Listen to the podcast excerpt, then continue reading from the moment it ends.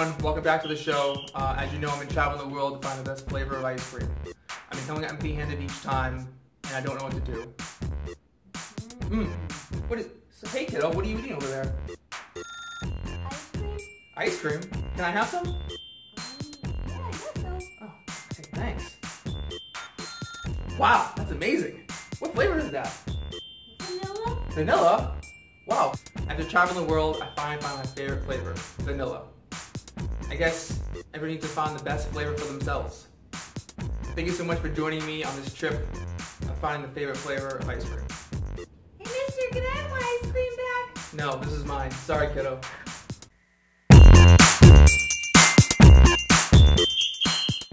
All right, good morning, everyone, and welcome to the well here at STSA. We're glad that you're joining us here today. If you're just showing up and you're trying to figure out what in the world is all this ice cream business that we're talking about, we are in the conclusion. Today is the finale of a six week series called Finding Your Flavor, where we are trying to figure out, we've been having a lot of fun trying to figure out different ways that we can connect with God or experience God. Okay, and we've been talking about ice cream, ice cream to try to you know, kind of give the idea that there's different flavors to different ways that you can experience God. And all this talk about ice cream has just gotten us a little bit hungry. So next week, we're going to do what we should have done from the start. We're having an ice cream party next Sunday because we are finishing this series. Yeah, exactly. It's been just too tempting with all these ice cream things and all these ice cream references, and everyone's talking about ice cream, ice cream, ice cream. Enough is enough. Next Sunday, we are going to gather together here during this time of the well, and we're going to celebrate what God has done throughout the course of this series, what God has done in our life groups, and what God is doing next Sunday is also Baptism Sunday here at STSA. So we're just going to celebrate with just ice cream. That's just how we do things around here, right? But before we get there, just to quickly remind you what it is that we are talking about. What we are talking about, as I said, is different ways to connect with God. And what we have realized over the past six weeks is that as diverse as we may be physically, emotionally, in our terms of our appearance, we are equally as diverse spiritually. And there's no two people that are the same. And all of us connect with God and experience God in slightly different, unique ways. And you say, how can that be? Well, the reason why is because one thing we've said every single week, and we'll keep on talking about it, is Christianity is not a subject to study, but it is a person to know. Christianity is not a subject to study, a person to know. And as I, as a person, have a unique relationship with each one of you, as you as a parent have a unique relationship with each of your children, as you may connect with one by wrestling on the floor, another one by bedtime story, another one by sing a song, whatever it may be, you connect with each person at an individual, personalized level. Well, we're the same way with God. God is a person and we are people, and we may connect to God in different ways, but the important thing is not the way, the important thing is the connection to the person in the end. And what we agreed in the very first week is that if you don't understand this concept, if you don't understand this concept, you will be tempted to A, criticize the ways of others that are not like you. You'll be tempted to think that your way is the only way and the right way, and anyone who doesn't do it your way is clearly not as spiritual as you. Or B, you may go to the other extreme and you may criticize yourself and try to copy someone else's way. And you may say, the only way for me to be spiritual is to be like so and so, and you're never going to be like so and so. Or three, this is especially dangerous for parents in the room, you may be tempted to impose your way of spirituality on others. And I, as a priest, always have to make sure that I don't do that, which is impose what works for me has to work for everybody else. And that's a temptation until we understand this. Getting everyone to be exactly the same spiritually is like trying to get everyone to agree on the best flavor of ice cream. Now, for me personally, okay, opposite to what uh, the, the gentleman said in the video, for me personally, favorite flavor of ice cream is a no brainer. Like it doesn't take but two seconds to figure out that it's chocolate, it doesn't require any effort. But then you sit there and say vanilla, and you sit there and say butter pecan, and you sit there and say uh, the, the, the rocky road or whatever it is, and I think you're a crazy person. In the end, it doesn't matter the different flavor. It matters that we're eating ice cream, and as we heard today in the sermon, is that Jesus is kind of like the cone. Okay? So as long as that ice cream, as long as that flavor goes inside the cone, then that's all that really matters in the end. And you like to put vanilla, put your vanilla to your heart's delight. And you like to put some chocolate, put chocolate to your heart's delight. And we agreed in this series that some people really experience God in nature. Some people experience God through their senses. Some people experience God in fasting. Some people experience God in, in activism and, and things like that. All that matters in the end is that we get to God. And what I would hope that's happened throughout this series, what I have hoped, what I hope, hope, hope, is that some people can be liberated from feelings of guilt. Because oftentimes there is a guilt associated with not being good enough spiritually. Just this past week, I was listening to someone who was telling me, and this is a person who is, I, I respect very much spiritually. And this person said, You know what? After 12 years, I've decided I'm done trying morning quiet time. I have been trying to do morning quiet time for 12 years now, and I just realized I am not awake in the morning, and no matter how much I try, I cannot do it. I cannot concentrate first thing in the morning.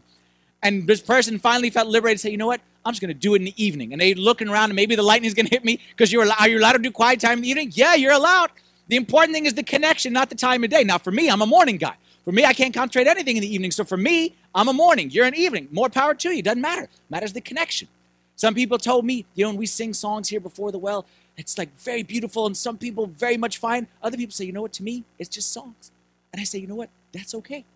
You don't have to find a connection the same way as everybody else. And this is one thing that I think the church has really missed is because if you look around at most churches today, most of the people in churches today have the similar personalities.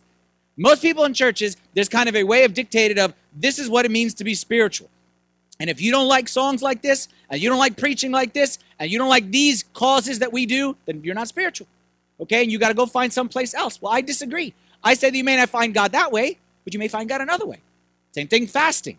Okay? Not everyone is their favorite thing in the whole wide world to do. Now, as we talked about, we all need fasting to a degree. We all need self denial. We all need the discipline, but it may not be the thing that lifts you up to, to heaven the way it does somebody else. Okay? And we agree in this series that we're okay with that. The important thing is the connection to a person. There is no one size fits all. That's why this has kind of been our verse going along here. Hebrews 10 22 says, Let us draw near with a true heart. Let us draw near with a true heart and full assurance of faith. Full assurance of faith that if I come to God as I am, and I get to God with the true, sincere heart as He made me to be, full assurance of faith that He accepts that, and I don't need to be like so and so. And I don't need to be like anybody else, and you don't need to be like me. We all need to have a true heart and a sincere heart because we are unique. We've talked about eight of the nine flavors. And today we will wrap up our Finding Your Flavor journey by talking about the best of them all, which happens to coincide with, in case you're wondering, my flavor, and that is going to be the intellectuals. Those who love God with their mind. True story. Many of you know, recently, uh, for the past two years, I've signed up to do a, uh, a seminary program. Okay, because before I became a priest, I never did seminary, and it's awkward when people say, "Oh, you're a priest, and you've been a priest, you know, 15 years. Where'd you study?" And I say, "University of Virginia." And they say, "What'd you study?" I said, "Information technology." It's kind of an awkward interaction there with you know people with degrees and things like that. So I'm, I'm doing the thing right now. It's like a distance study program, and it's great, and I love it. And part of the program every year we have to go for a week in the summer of residency classes. Okay, and this is, I was never much of a student. Okay, I was the kind of guy who showed up on the first day, figured out which classes I could skip, which ones I didn't have to go to, and I kind of came up with my own syllabus. Okay, and kind of did whatever. Don't, don't college kids don't do this, and then just kind of crammed it all in at the end. Okay, that's it worked better for me. I felt it was more efficient. Okay, why study an hour a day when I can just do it all in one? But that was anyway. So anyway, I'm not much of a student, so I didn't know how I, I would do in these residency classes. How I do sitting taking notes. I haven't done it since I graduated college. I love it. This residency week is one of my favorite weeks of the year. It's exhausting. Like we go 9 in the morning till 10 o'clock at night with never more than an hour break. Okay, hour and a half maximum. Okay, if you don't skip some of the things which I sometimes skip. Okay, it goes from 9 in the morning till now. I don't know how we do it. I'm telling you, I love it. I love things that I never thought I'd love. I love listening to history, things that you would say like this is useless and boring. Somehow it's become fascinating to me. It's fascinating to me how Christianity started in the Middle East and how Christianity flourished in the Middle East. And even when Islam came in, what Christianity looked like in the Middle East. That's fascinating to me. It's fascinating to me. One of my favorite classes is probably the most boring sounding class in the whole wide world, which is canon law. And I love, I love, I love to hear that in the fourth ecumenical council they decided this, in the third one they decided this. And I love to see people discussing what this note out of this council meant. I love that stuff. And I tell you what I love the most? It's kind of a confession. I love the fighting the most. It's kind of a confession. Because this seminary is, so there's kind of two families within Orthodoxy. Okay, and the seminary is from the Eastern Orthodox side, so it's kind of like one family. And then us, the Coptic Orthodox, we're kind of the other family. Okay, and we're nice and we play nice with everybody else, but there's two families, and the two families a long time ago dis- disagreed. Okay, and there's still a little bit of underlying tension. I absolutely love it when people fight with each other about these things. I absolutely love it when I hear these people fighting about this and these people fighting about that, and this stuff gets me going more than anything else that you can imagine. This past year, not only had the two uh, the two groups of Orthodox together, okay, with the two families of Orthodoxy discussing we all need to be unity, but you know we can't really be united till you guys, okay, see the error of your ways that you made in the fourth century. And our guy says the only error we made was inviting your corrupt bishop to our council. Okay, that's the error we made. I love that stuff. This year we added, there were some people from the Roman Catholic Church. Now we had everybody going at it together. And we spent, I'm telling you, no joke, we spent 20 minutes at the end of a class that had nothing to do with anything. 20 minutes at the end of a class discussing who was at fault in a disagreement in the 15th century. And it was a 20 minute discussion where everyone was getting into it. I was loving it. I promise you, the only reason it ended because lunch was next. If lunch wasn't next, we'd still be going right now. And I tell my wife these things, and she's like, Was there a prayer meeting at the end? No. Did you start with a song? No. Was it a quiet time? No. And she can't fathom, and most people can't fathom how I enjoy these things, but I really, with all my heart, I really, really, really enjoy it. Because as an intellectual personality, an intellectual means that to have your heart stimulated, you must engage your mind. And that's what I've discovered about myself, and anyone else who's an intellectual will be the same way. That the route to engage one's heart in worship is to stimulate one's mind intellectually. Get rid of this idea that intellectual means smart. Intellectual means IQ. It has nothing to do with that. You can be the dumbest person in the room and be an intellectual. It has nothing to do with your IQ level. It has to do with your desire to ask questions, to find hidden meanings in the text. If you're an intellectual, you use the word insight a lot and you love concepts and ideas. Even when they're debating ideas, you're okay with the debate because you just love to stimulate your mind with new ideas and you've discovered that the best that's the best way to actually engage your heart. If you are an intellectual, then you love Mark chapter 12 verse 30 when Jesus said the great commandment. He said love the Lord your God with all your heart and soul. A lot of people love that heart and soul, but he also said to love him with all your mind okay, as well as your strength. That's the first commandment. As an intellectual, me personally, if there's something that I can't explain why I'm doing it, I cannot benefit from it. I can do it, but it's difficult for me to benefit from something I can't explain. I'll give you a perfect example. Okay, right here, we had the music team come up right before, and the music team, always great, okay, but they were fantastic today, as always. Okay, the music team is the best. We're the best music team in the world. These guys work really hard there are many times I told you, like me personally, I'm not a I'm not an artist, I'm not a musical guy. And many times I'll hear a song on the radio and I'll listen to it and I'm like, eh, whatever. And it doesn't do much for me. I'll come to church on Sunday, the music team will sing the same song, but now I'll see the words, which I didn't really understand on the radio. I, I thought it meant something completely different. And I'll see the words and I'll say, that's my favorite song. The music is the same. I didn't, the, like, nothing changed in the chords or the beat or the rhythm, but I now engaged with it at an intellectual level because I understood it. And while you say my favorite song and you're talking about music and beat and rhythm, I don't care about any of that stuff. What engages me in music is the words and in the meaning, and that's where I say my favorite song. Same thing too when it comes to like the church rituals, when it comes to things like fasting, comes to things like the, the rituals that we do like liturgically. I can go through all the motions. But for me to truly engage in them, I want to understand why we do it. Where did it come from? And then once I do, that could take me to a whole new level. Like I can always fast. Fasting can be easy as just like a diet or an exercise. But when I understand what it is, that can take it to a real level of deep connection with God. That's what it means to be an intellectual. Now, if you're not an intellectual, you're thinking to yourself, this is silly. Like, intellectuals just complicate the world. Intellectuals are the reasons why that we're not all one family. Intellectuals are the ones who ruin it because knowledge just puffs up. And knowledge is just a waste. And knowledge shouldn't just love and just be simple, just be like little children. Like, why all this stuff that just ruins the world? What I say to you, first of all, to ignore how God made me to be stimulated intellectually is for me to tell the naturalist to ignore how God made him to be stimulated by nature. To tell the sensate to ignore how God made them to be stimulated by their senses, by music, by art, whatever it is. So for me to deny how God made me is the same as anyone else to deny their flavor, and we, we're not going to do that. More importantly, the idea of knowledge is bad. Is knowledge bad? Knowledge alone is bad. Knowledge alone is what puffs up and destroys people.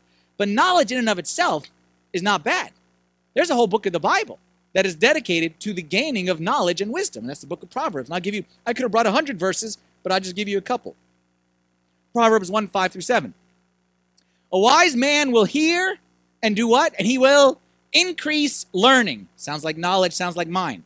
And a man of understanding will attain wise counsel.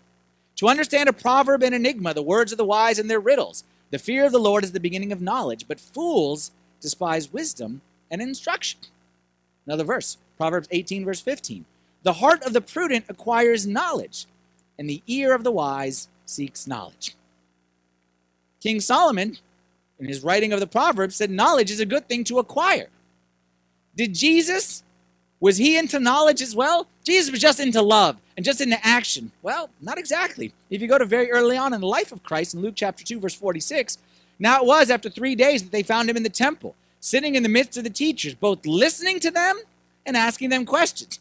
Sounds like he was doing what I was doing in my seminary, just sitting and listening to some debates and some discussions, but maybe he didn't enjoy the fighting as much as I did. But and all who heard him were astonished at his understanding and answers. And then later on, the end of the chapter, says Jesus increased in wisdom and stature in favor of God and men. These, this verse, okay, parents, this is a good parent verse. This is what always what I think of for my children. I always want my ch- my child to develop on these four areas. Okay, and all of us to develop. This is what I pray for my children. Jesus developed in wisdom, intellectually, in stature, physically, in favor with God, spiritually, in favor with men, socially. Okay, it's kind of the four different aspects of man, and intellectually is up there just like all the other ones. But didn't Jesus hate the guys who were all about knowledge? Like, okay, I'll give you this verse. But didn't Jesus spend his entire ministry telling the people, don't be like the Pharisees? All they care about is knowledge. Knowledge destroys, and knowledge is bad, and we should just be simple in love? There's a difference between knowledge and knowledge without application. Okay? And I'm gonna draw you a little box right here. Okay, and this is my own little creation right here, so copyrighted me or whatever it is. But my point is, I may it may not have thought through all like it's very simplistic, so just take it for what it's worth. It's just a way to understand the difference between knowledge and knowledge alone. So I gave you two axes right there. One is knowledge, and the other one is action or application. Think of it this way. You can apply this in your relationship with God, but I'll also give you a more easy, simple example of your relationship with your spouse. Okay? So I have my wife, Marianne. I want to learn more about her, but I also want to put that into practice. So take it with me and my spouse, knowledge and application in terms of my wife and her favorite cup of coffee, what she likes to order at Starbucks. Okay? I hopefully I want to learn and do. So let's go through this little analogy together.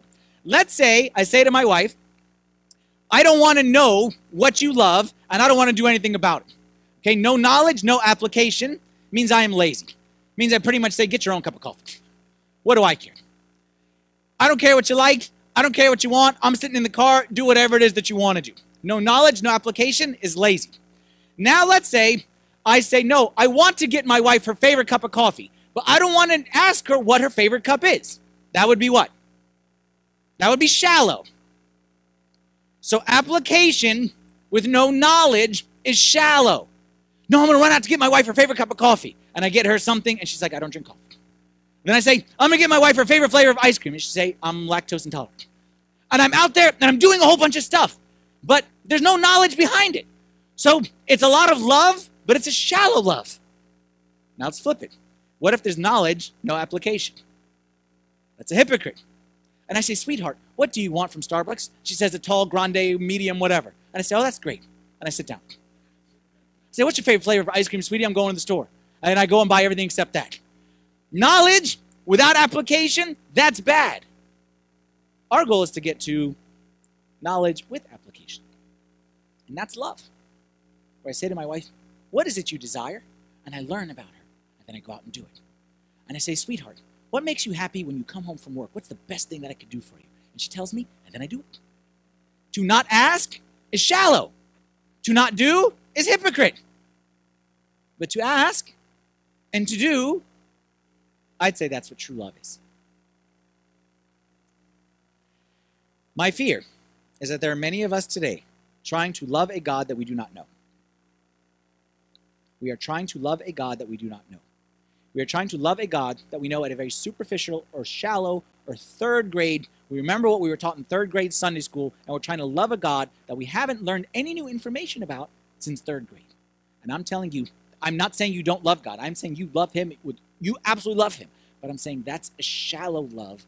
And to deepen that love, you must learn more about who Christ is. Because again, like I said before, Christianity is not a subject. You can never say, I'm done. I know everything there is to know.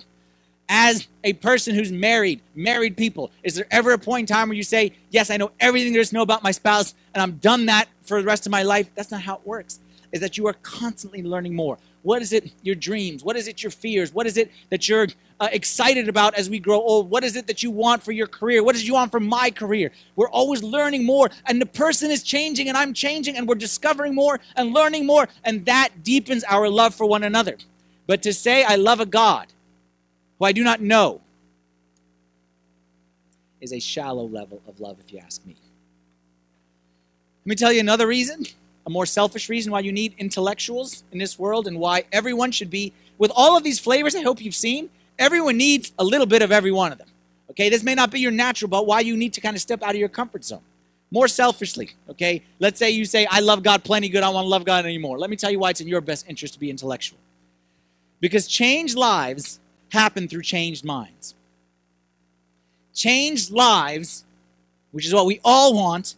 Father Anthony, how can I change this? Father Anthony, how can I stop this? Father Anthony, how can I make a change in this? Changed lives happen through changed minds. I believe, and I hope you agree, that every behavior in life is born out of a belief. Every behavior in life is born out of a belief. The person who steals bread for his hungry children is doing so because he has a belief. And that belief is that the end justifies the means. I'm not arguing right or wrong. I'm just saying why he's doing that is because he believes the end justifies the means. And as long as that's his belief, that's going to be his action. The girl in high school who is very promiscuous sexually has a belief about her self worth that it is very low and she has very little value, and therefore she acts in such a manner. I can tell her, change your behavior. But as long as her belief is that she has no value, she will continue to behave this way in one way or the other. You can't change actions without changing beliefs. You can do it in the short term, but long term, changed lives come from changed minds. Bible says the same thing. It's in Romans chapter 12 verse 2. Do not be conformed to this world, but be transformed. Be transformed how? By the renewing of your mind. And this gets to the essence of what our uh, what we've always learned and understood the word repentance. Okay, the word repentance at its core, metanoia in Greek, means to make a U-turn, means to make a change of mind. It doesn't mean to change your behavior. It leads to a change of behavior. Repent means to change your behavior in the end, but it means by starting by change of mind. So let me tell you this. You who struggle with anxiety, you struggle with anxiety up late at night, stress causing you all kinds of problems, fear this. You who struggle with anxiety, the solution is not to try harder. The solution is not to try harder. The solution is to understand who God is and who you are. And the more you understand who He is, and as we sang in that song, that there's not a day that I'll face that you haven't seen, beautiful lyric. Okay, I may have said it incorrectly, but there's not a day that you haven't seen. The more I understand that, anxiety goes down. I, am not going to beat the anxiety out of me. I'm going to change my mind. You who struggled with forgiveness, I can't forgive so and so.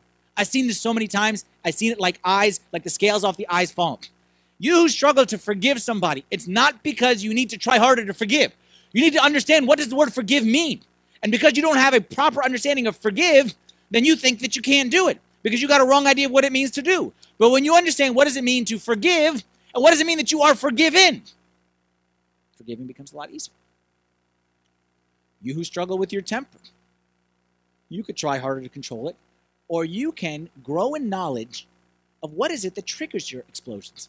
And you could seek to understand why it is that you have these explosions instead of just trying to force yourself not to do it. I'm not saying hard work, we don't need it. I'm not saying that. What I'm saying, like Emmanuel said earlier today, the key word is the word synergy. We always believe everything is synergy. We always believe that everything is me part and God part. God does a part, but I have to do a part.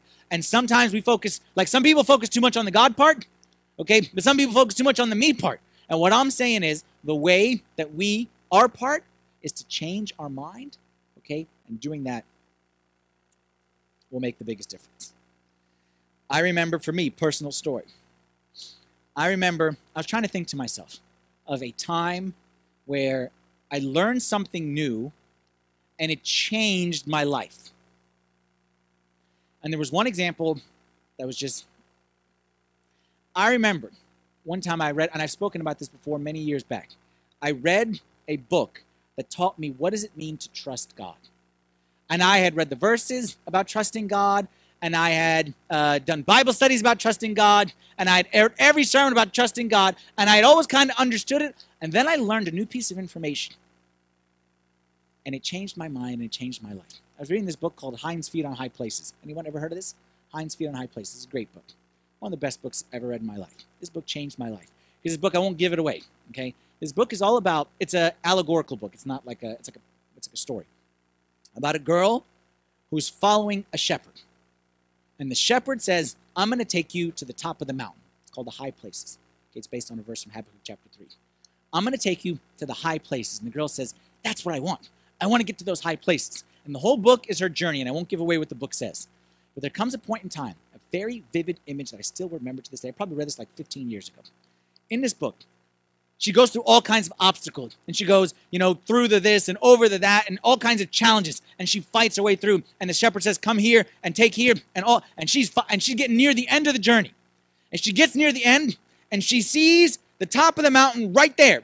There's the top of the mountain. There's where Jesus, the shepherd promised I'm going to get you. He's going to take me right there. So she's so excited. She says, that's where I need to get to. And the shepherd says, Are you ready to get there? She says, Yes, I'm ready to get there. Are you ready to get there? Yes. And the shepherd says, Okay, to get there, you go there. She said, What? To get there, you go there. And she said, No. To get there, I go there. She said, No. The shepherd said, No. To get there, you actually go there. And from that moment in time, I learned that image will never stop, stick, never leave my mind. That trust and faith is not about a path, it's about a person. Trusting God is not about trusting a path, it's about trusting a person. And even when the path seems one, two, three, ABC, simple, so clear, it's not true trust in God. Is not about trusting a path. It's about trusting a person. That changed my heart. That changed my heart in so many ways. And my life today will never be the same because of that lesson that engaged my mind and moved my heart. That's what an intellectual means. That the heart is engaged, I'm sorry, the heart is changed through the mind being engaged. Now you say to yourself, how do we do that practically? Well, there's a million ways that you can engage your mind. Uh, attending uh, Bible studies, fantastic things to do. I know several women in this church are doing like BSF, Bible Study Fellowship. Fantastic. More power to you. Uh, we do something in this church called AFC classes. We do that three times a year, okay, for like five Saturdays in a row. We'll be doing the next one in January. Sign up for something like that. Great. Uh, do seminary. Join me on the seminary. Once a year, we'll go and we'll listen to people duke it out and fight. That's a great way to do it. There's a ton of ways. You could listen to sermons, like whatever it may be. But I want to just emphasize one particular way that is so simple. And if you ask me, this one thing, I promise you, I've seen in my own life, can make such a difference in so many of us, our spiritual lives, our spiritual maturity. This one thing, if we learn how to do this one thing. And what that one thing is, I want to go to a passage from 2 Timothy chapter 4 and let St. Paul tell us what that one thing is. He says this, 2 Timothy chapter 4. Little context. This passage that we're about to read is written at the very final days of St. Paul's life. He's sitting in a prison, he's awaiting execution, any day now. This is one of his final writings. He's writing to his disciple Timothy. And he's basically saying how everyone has abandoned me, everyone has left me, I'm all by myself. These are his final writings to his disciple, his beloved Timothy. And he says to him what any father would say to his son. He says, Be diligent to come to me quickly, for Demas has forsaken me, having loved this present world, and has departed for Thessalonica. Crescens for Galatia, Titus for Dalmatia. Only Luke is with me. Get Mark and bring him with you, for he is useful to me for ministry. And Tychicus I have sent to Ephesus. Watch this next verse. All by himself, all alone, in a prison, cold, hungry, scared, waiting, awaiting execution. Bring the cloak that I left with Carpus at Troas when you come, and the books, especially the parchments. I got a slight problem with this, Pastor. I got a slight problem with this. St. Paul, at this point in time, has done more for Christianity than anyone else, other than Christ, of course. He started churches, he preached to Gentiles who never thought they were even acceptable by God. He wrote letters, he wrote half of the New Testament. The guy has done everything he can. At the end of his life, he's an old man now. His eyes, he can barely see. All of his disciples have left him. He's in a prison, and by him saying, Bring the cloak, we know that he is cold, which is just somehow makes it worse. Like to be alone and by yourself in a cold, sticky prison, and he's cold. And he says, But don't forget to bring me my books. Enough. Like, you can retire. You don't need to read anymore. Like, you passed the test. You passed the test. Stop reading. Stop studying. You don't need to learn any more information, St. Paul. If anyone deserves a break and say, you know what, I don't want to read. I just want to veg. I just want to watch TV. I just want to just, just see what's going on in politics. I, I, I, I don't want to think. I just want to be a miserable person. If anyone had a right to say that, it was St. Paul. But St. Paul said, bring me the books. Why? Why, at the end of his life, after everything he had done, everything he had. St. Paul, by the way, didn't need books. St. Paul saw Christ face to face, he had revelations. But St. Paul said, Bring me the books. Because St. Paul understood this. For St. Paul, it wasn't about information. That we don't read to learn information, we read to learn Christ. For St. Paul, it wasn't about more information. He wasn't saying, I can't die until I figure out this piece of information or this teaching. It wasn't about information. For St. Paul, it was about a person that he loved. And when you love someone, can you truly love someone and not desire to know more about them? One of the things that I love is when I go to like a, a Panera or a coffee shop or whatever, and I'm sitting there. I love watching old couples. You ever see old cute old couples, not the miserable ones that don't talk to each other and just read the newspaper, okay? But cute old couples. And I love seeing cute old couples. He's 100 years old and she's 200 years old. Like they're like the oldest people on the planet. And he sit there and say, "How was your day?" And she sit there and say, "What's on your mind?" Why they ask each other that information? Why? Like you've been with each other for a million years. You know what's on his mind. Hasn't changed. Okay, there's only one thing on his mind. Like he's always been the same. How was your day? It's the same as the day before. Okay? Because you're advanced in years. Okay? you're experienced in life. Why do they ask each other those questions? Because that's love. Because that's love. Love is to look at another person and say, Tell me about you. Love is not to say, you know what, pipe down. because you already told me, you know, about this last week, so I, I don't want to hear it anymore. Like I talked to you throughout the entire the 80s, the 90s, and the 2000s. Like enough. That's not love. Love is not to say that I haven't learned anything about you since since we were dating. Love is every day say, I want to learn more about you. And I want you to know more about me. And I want to discover how you're changing. I want to discover you discover how I'm changing. Can I love a God that I don't know? Can I increase in love for a God that I'm not increasing in knowledge of? Like, this is not academic. This has nothing to do with academics. It has nothing to do with information. This has to do with love. And maybe, maybe you see, I'm, I'm, I'm passionate about this one, and, I, and I'm extremely passionate about the importance of reading because I tell you the honest truth. I don't tell you that I'm an example in a lot of areas and I make mistakes and I'm not the best person in so many areas, but I'll tell you something that there was a time in my life when I first got close to God, when I first started my spiritual journey, I was so into reading, and it was the I was growing in leaps and bounds. My spiritual life never increased at a higher percentage than the period where I was reading the most.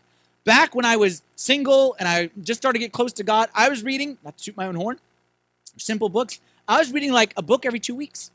Okay, and I would just I would collect books and I would just go through and read.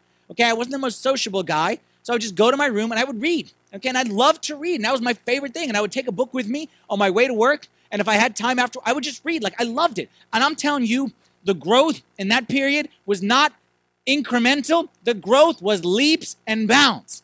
I wish I can say I do that right now. I wish I don't do that right now. Life has changed and responsibilities and and and and other things, okay, have changed, okay? But for me, you there's a direct correlation for me between my spiritual fervor, my zeal, my enthusiasm for God, and the amount that I read. For sure. And when I'm dry, and when I'm struggling, and when I'm weak, there's a direct correlation to the amount that I read and don't read. And I just, I feel it so much that I want you to experience the same thing. You may not to the same degree because you're not the intellectual type, but we all need to grow in knowledge to some degree. Classic question that I get when I when I go on this rant about reading. What should I read? What kinds of books? Read anything. Honestly, don't care what you read. Read anything. Read a spiritual book. Read a historical book. Read a, um, uh, a, a, science books. Okay, we believe that all truth comes from God. So if, if a science book is teaching, just read, just engage your mind. Read books, read fictional books, even. I don't care what you read, just read books. Remember the cone and the ice cream? Just as long as it is leading us towards God in some way, shape, or form, I don't honestly care what it is you read. Whatever it is you can get your hands on, it is about reading. As an enthusiast, you remember last week I talked about enthusiasts, I've discovered that there's no truth that you can't deepen your relationship with God through. Recently, I read, now it wasn't a book, but it was like an article or extended article about like the civil rights movement. It wasn't spiritual. But when I read about civil rights, you know what I hear about, what I read about? I find compassion. And I read about love for your neighbor. Read a book or read an article or something about the first man on the moon. And as you read that, you are stimulated and your mind is up not just about a man on the moon, but what it means to have faith and set goals and dream big things for God. I said read fictional books. I'll never forget the Scarlet Letter that we read back in high school. And every time I read the story of the Samaritan woman, I think of the Scarlet Letter. And you read that book and you understand what does it mean to be marginalized by society. It means to be outcast. Then you read that Jesus came for the marginalized and the outcast. Anything can lead us to God if we have the right spirit and the right mind. I want to show you an example of somebody who has become a uh, have like this man crush on this guy, okay, for like the past year, okay? Y'all heard of Ben Carson? Okay? And I know this is not political. I ain't talking politics. I know this is rough. I'm not talking about I know he ran for president or he didn't make it very far. And I don't care about any of that stuff. But this man, Ben Carson, for those of you don't know, is a uh, neurosurgeon, okay? And he's very successful. And he is very successful these days, but his life didn't start off very successful. He actually started with a very, very difficult life, a very poor life, and he fought his way out of poverty. Ben Carson, his mother, was one of 24 children. His mother was married at age 13. The man she married, after a few years into the marriage, discovered was a polygamist and therefore had an entirely separate family and left their family shortly thereafter. He struggled in school, he struggled with his temper, struggled with so many different things. But he fought his way out of it. And you would be shocked at one of the things that helped him to fight his way out of that tough situation. I'm about to show you a clip when he spoke at the National Prayer Breakfast. I don't know how many years ago it was. I think it was 2013. It's not specifically like spiritual, but again, we believe that we can find lessons from just about anything in life. He's going to talk about what helped him get out of this tough situation. Watch this video clip right now. Well, you know, we did live in dire poverty. And one of the things that I hated was poverty. You know, some people hate spiders, some people hate snakes. I hated poverty. I couldn't stand it.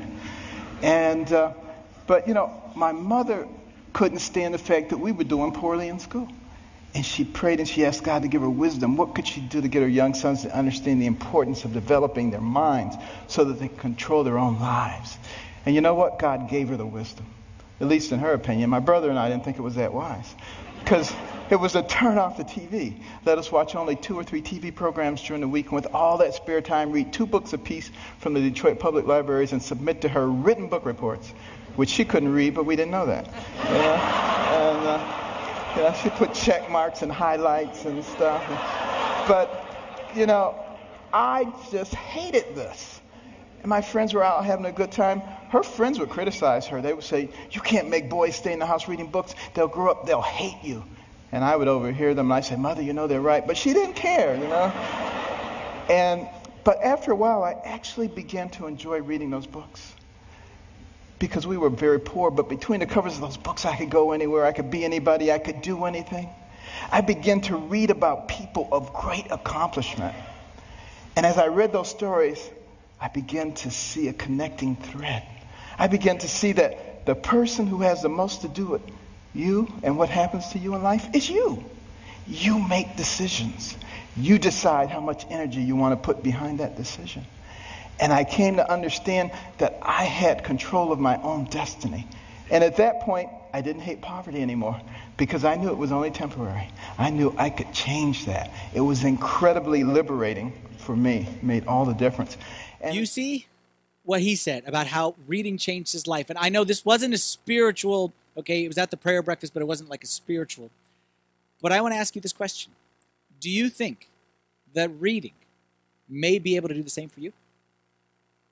Do you think that learning and, and digging yourself, putting yourself away from TV and putting yourself into book can do for you spiritually what it did for him in his life? Could it do for your spiritual self image what it did for him in his personal self image? Could it open your mind to new spiritual possibilities of heights that you can reach that it did for him in a kind of a, a temporal kind of a way? That you could be inspired by the lives of people who have gone before you, the way he was inspired by people who have gone before them? I think the answer is yes, to be honest. And that's why, to me, you can watch TV all you want, but you're never going to find inspiration watching Sunday Night Football. You're never going to find inspiration watching inspiration, change yourself image watching, watching season two of The Voice again. but you will when you put your face in a book. Quickly here, okay, we'll go through with each week. We talk about some of the pitfalls, get some of the dangers of each of the different personality types. This one I'm going to go through quickly because I think they're so glaringly obvious. What are the dangers of focusing too much intellectually? Obviously, there's several of them. I'm going to go three, but don't need much explanation. Number one is being argumentative. Okay, sometimes we care about the information for the sake of the information, and there comes a point in time where it is not so more so much about me listening as much as it is me arguing. And you know you stop listening when you don't care about what's right, you care about who's right, not about what's right anymore. And coming out of this political season, I think we're all done with the arguing. And we don't need any more argumentativeness. And we it stinks in the political realm, it stinks even more in the spiritual church realm. Being argumentative is a dangerous thing. St. Paul said this to his disciple Titus. He said, Avoid foolish disputes, genealogies, contentions, strivings about the law, for they are unprofitable and useless. Reject a divisive man after the first and second admonition, knowing that such a person is warped and sinning, being self condemned. Okay? Watch out for being argumentative, just trying to win. Number two, second pitfall, knowing rather than doing. We all know somebody who knows a lot and does a little, and usually we hate their guts. Okay, and they're very quick to tell you about what you're doing wrong, but they themselves don't lift a finger to do anything about it. Knowing rather than doing is a dangerous thing. St. Paul says this in Romans 2:21, "You therefore who teach another, do you not teach yourself? You who preach that a man should not steal, do you yourself steal?" And he goes on to say, "You tell people don't commit adultery and you commit adultery. You know, you know, you know, but you don't do." That's what Jesus hated. Okay, that's what Jesus spoke against, not against the knowledge, but against the knowledge without the doing. Third and final pitfall is my own term that I, I kind of coined this term, which is the defender of the faith syndrome. You know what defender of the faith syndrome is? Defender of the faith syndrome is you read one book, you learned one new fact, and you decided it is your job to protect the church, okay, from all the corrupt heresies based on the one fact that you know. And you know you are this, you are probably very active on Twitter and Facebook, okay? This is how you defend the universe, okay, against all the evils in this world. And some of us need to re- temper our pa- passion is good Knowledge is good, but we need to temper it with a little bit of humility and a little bit of humility. And get off of Facebook too, okay? This is you, okay? Our homework this week, every week we've been doing like a challenge. Our homework for this week is easy. It is so easy. It is the easiest homework assignment of them all. You don't have to do anything. The homework assignment this week is not to read a book, not even to read a page. It's just come up with a list of books that you want to read. Okay, not even to actually buy the books, but if you want to go the extra mile, just make the purchase on Amazon. The homework this week is to think to yourself, after all that I said, I told you how beneficial reading was for me. You heard the guy in the video, Dr. Ben Carson, neurosurgeon, poor from neurosurgeon, and he says reading was the number one thing. That based on everything that you're and say, I'm going to give this thing a chance. I'm not going to read a book, but I'm going to make a list, just a list. I'm just going to say, I would like to read this book. And I might read this book. And I may go and I may send an email to my dad, say, Hey, dad, any book recommendations? I may go to a friend, say, Hey, I see you reading a book. Any ideas? I'm trying to read a book about this. Just make a list of three to four books that you would like to read over the next year, not over not over like the weekend. Just make a list, okay? And like I said, maybe buy the book, maybe open the book, Christmas, Thanksgiving. It's a nice time to read and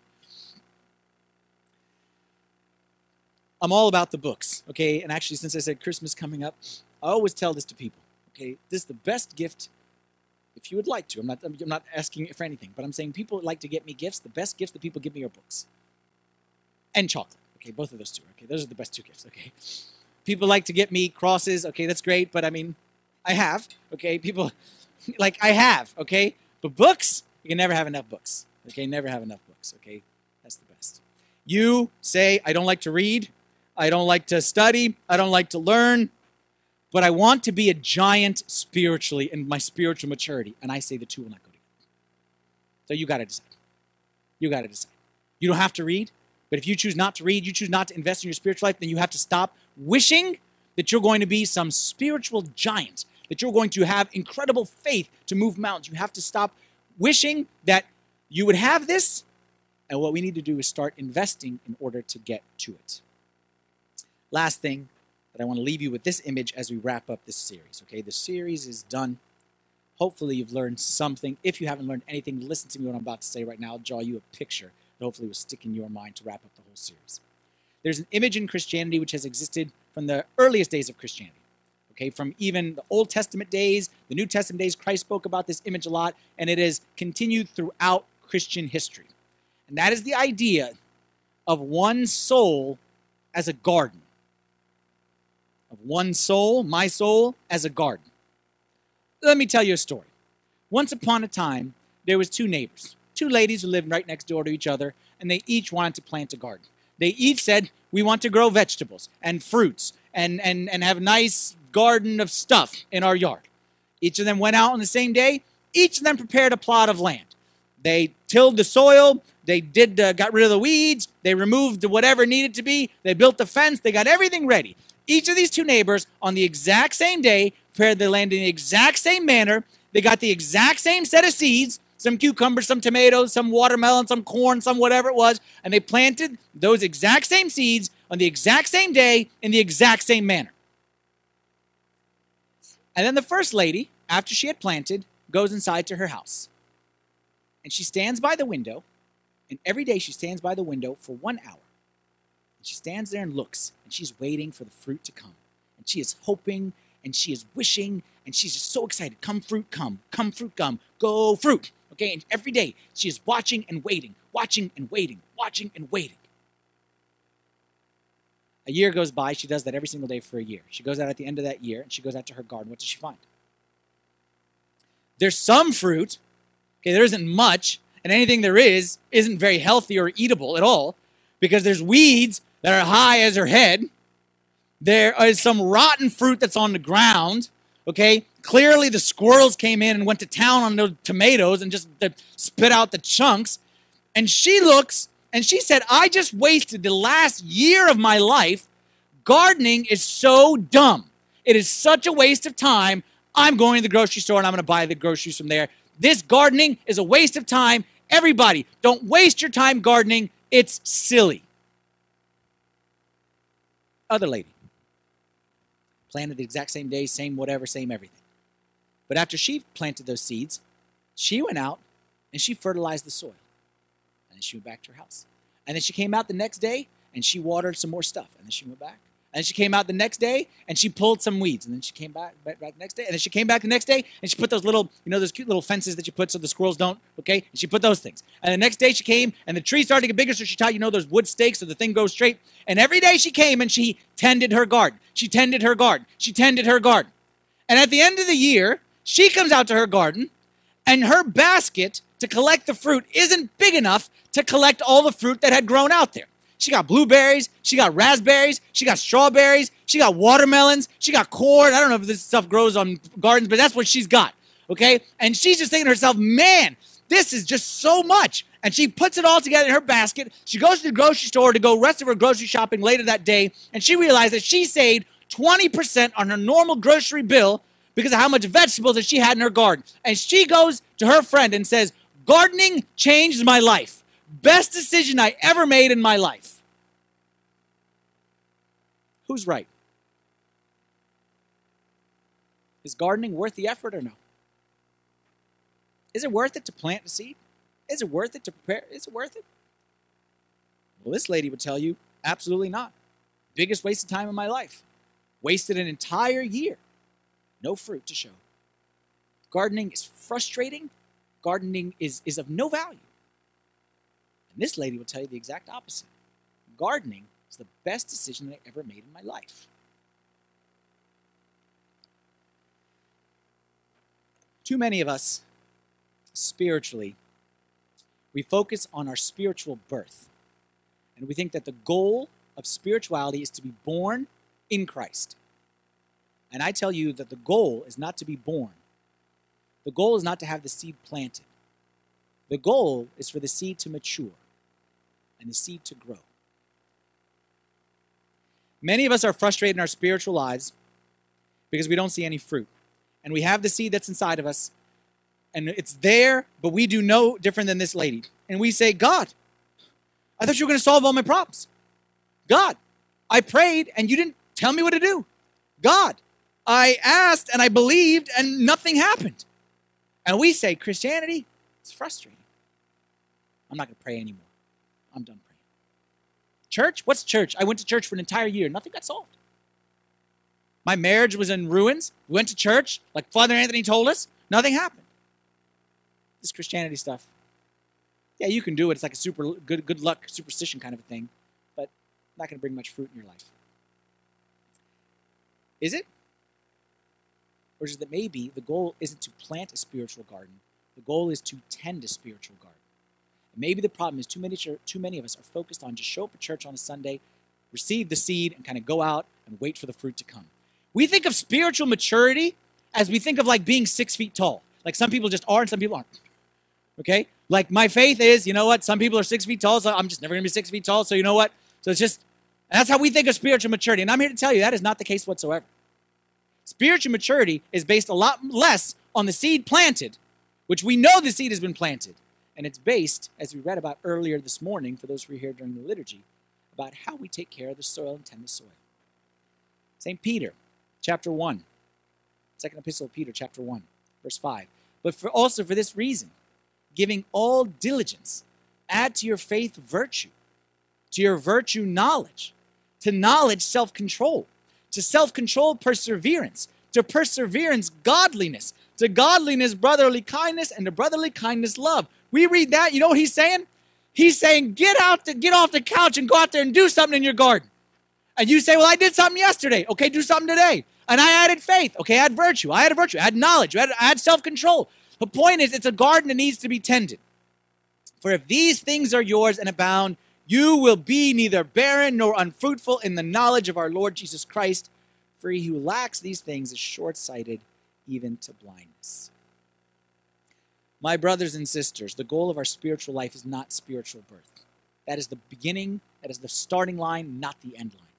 The goal is spiritual maturity. In the same way that the goal of my marriage is not to have sex with my wife on our wedding night. That is not the goal. That is the starting point, and our goal is to grow in love for the rest of our lives together. In the same way, the goal of, of our spiritual life is not to be born in Christ, but to grow in Christ and to mature in Christ. And my hope and my prayer is that this series has hopefully given you some new tools, some new ways that you can experience God, and that you can discover new ways to experience God Some of you never realized you could experience God outside of, like I said, quiet time and, and, and certain ritualistic things. And I hope that you've learned otherwise. Last thing, and I'm done after this. I always like to end every series very hopeful and very much to say if we take what we've learned here, this is what we can do in the world. That's who I am. Like, if we take this, we can learn.